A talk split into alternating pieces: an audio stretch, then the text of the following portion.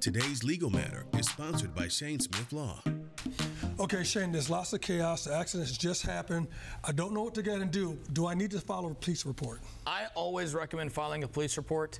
Um, even if it's a minor accident, I recommend calling the police and getting a police report because that's a, a third party who's going to come say what happened. They're going to interview you, interview the other party, and they're going to decide who's at fault. But also, they're going to get the insurance information so that you've got somebody to contact after the fact. Because if that person leaves, and you don't get any insurance information, you may be stuck and have to talk to your own insurance. Should I get other eyewitnesses who may have uh, seen the accident? Definitely. Um, I always recommend if somebody's there who saw it, get their name and contact information. If the police are there, you can tell them to put it on the accident report, but otherwise, just get them to give it to you so you've got it.